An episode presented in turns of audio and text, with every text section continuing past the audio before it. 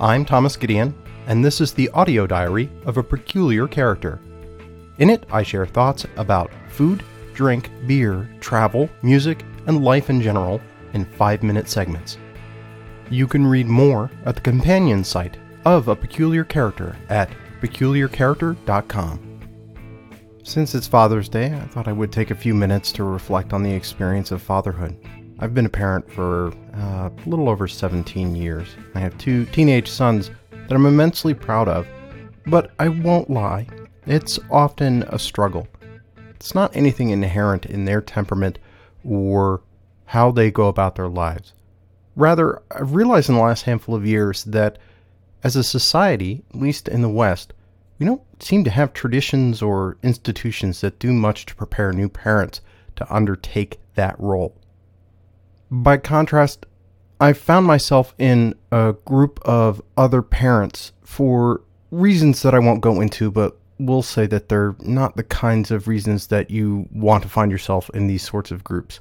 The silver lining is that these groups, two to one, pretty much are fantastic. There's no judgment, there's a deep sharing of experience. This forms an incredible basis for empathy. Makes it a lot easier to discuss, very frankly, the challenges that you're going to that group to help you address. So why is it that it's only crisis, that is when people are in dire need of help, that these sorts of groups form and are available for these shared experiences? I find myself on the quieter nights in the midst of these groups thinking something like this would be great just for the experience of being a parent. How much of our lives in general do we run into this common experience, at least one that I found to be pretty common, that everybody thinks that what they're going through is fairly unique, or they're figuring something out for the first time, only to realize on discussing it with somebody else that that's the way it works for everyone. When the stakes are small, I think that that self-discovery is fine. It often forms a basis for some humorous enjoyment, that, that aha moment of, wait, you do that too, or you experience that too? I think there are things that are a lot more fraught, where the potential costs and perils are a lot higher. While I certainly do appreciate the feeling of relief when talking to other parents trying to steer young human beings out into self-sufficiency in the world, I don't think that's a particularly humane way to go about it. Now, to be fair, I think that's only part of what I found to be some of the deepest scr- struggles and hence rewards of being a, a parent.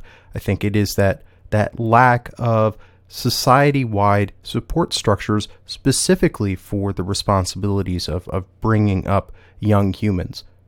On the other side of that, though, I think that there is actually something inherent in individuals. At least I, I think this of myself, that even if I got took aside at certain points before being a parent or early on in the experience of being a parent, by my own parents. I'm sure actually that they did do this, and I'm just struggling to recall those conversations.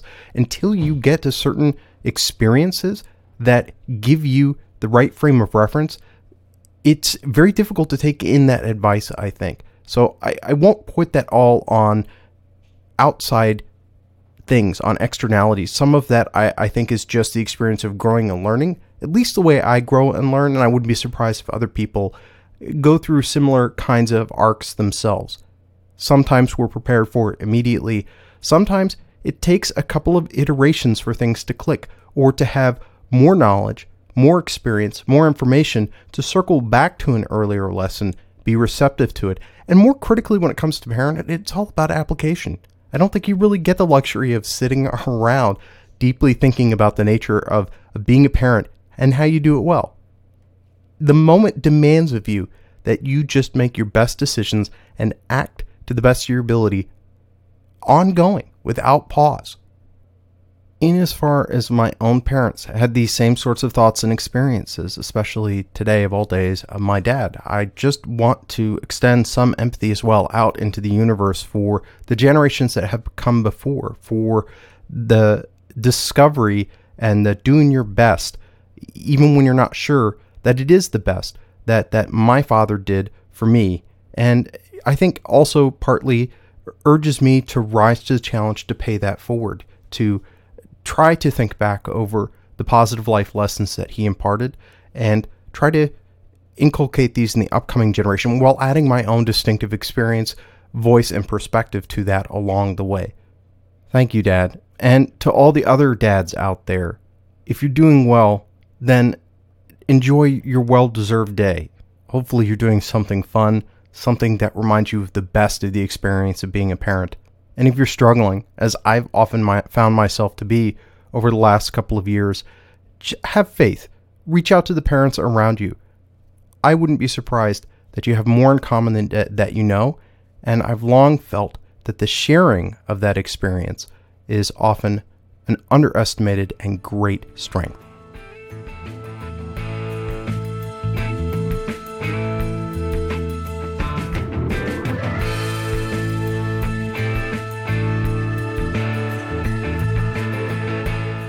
I would like to thank the Internet Archive for media hosting and bandwidth.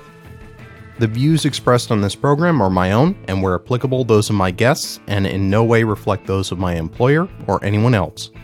This show is produced from one hundred percent recycled bits. Except where noted, permission to recycle those further is granted under the Creative Commons Attribution Sharealike three point oh United States License. That means you're free to change this show as much as you like, as long as you don't alter credits and you share your changes under the same license. Theme music is Slow Burn by Kevin MacLeod at Incompetech dot com, licensed under Creative Commons by Attribution three point oh.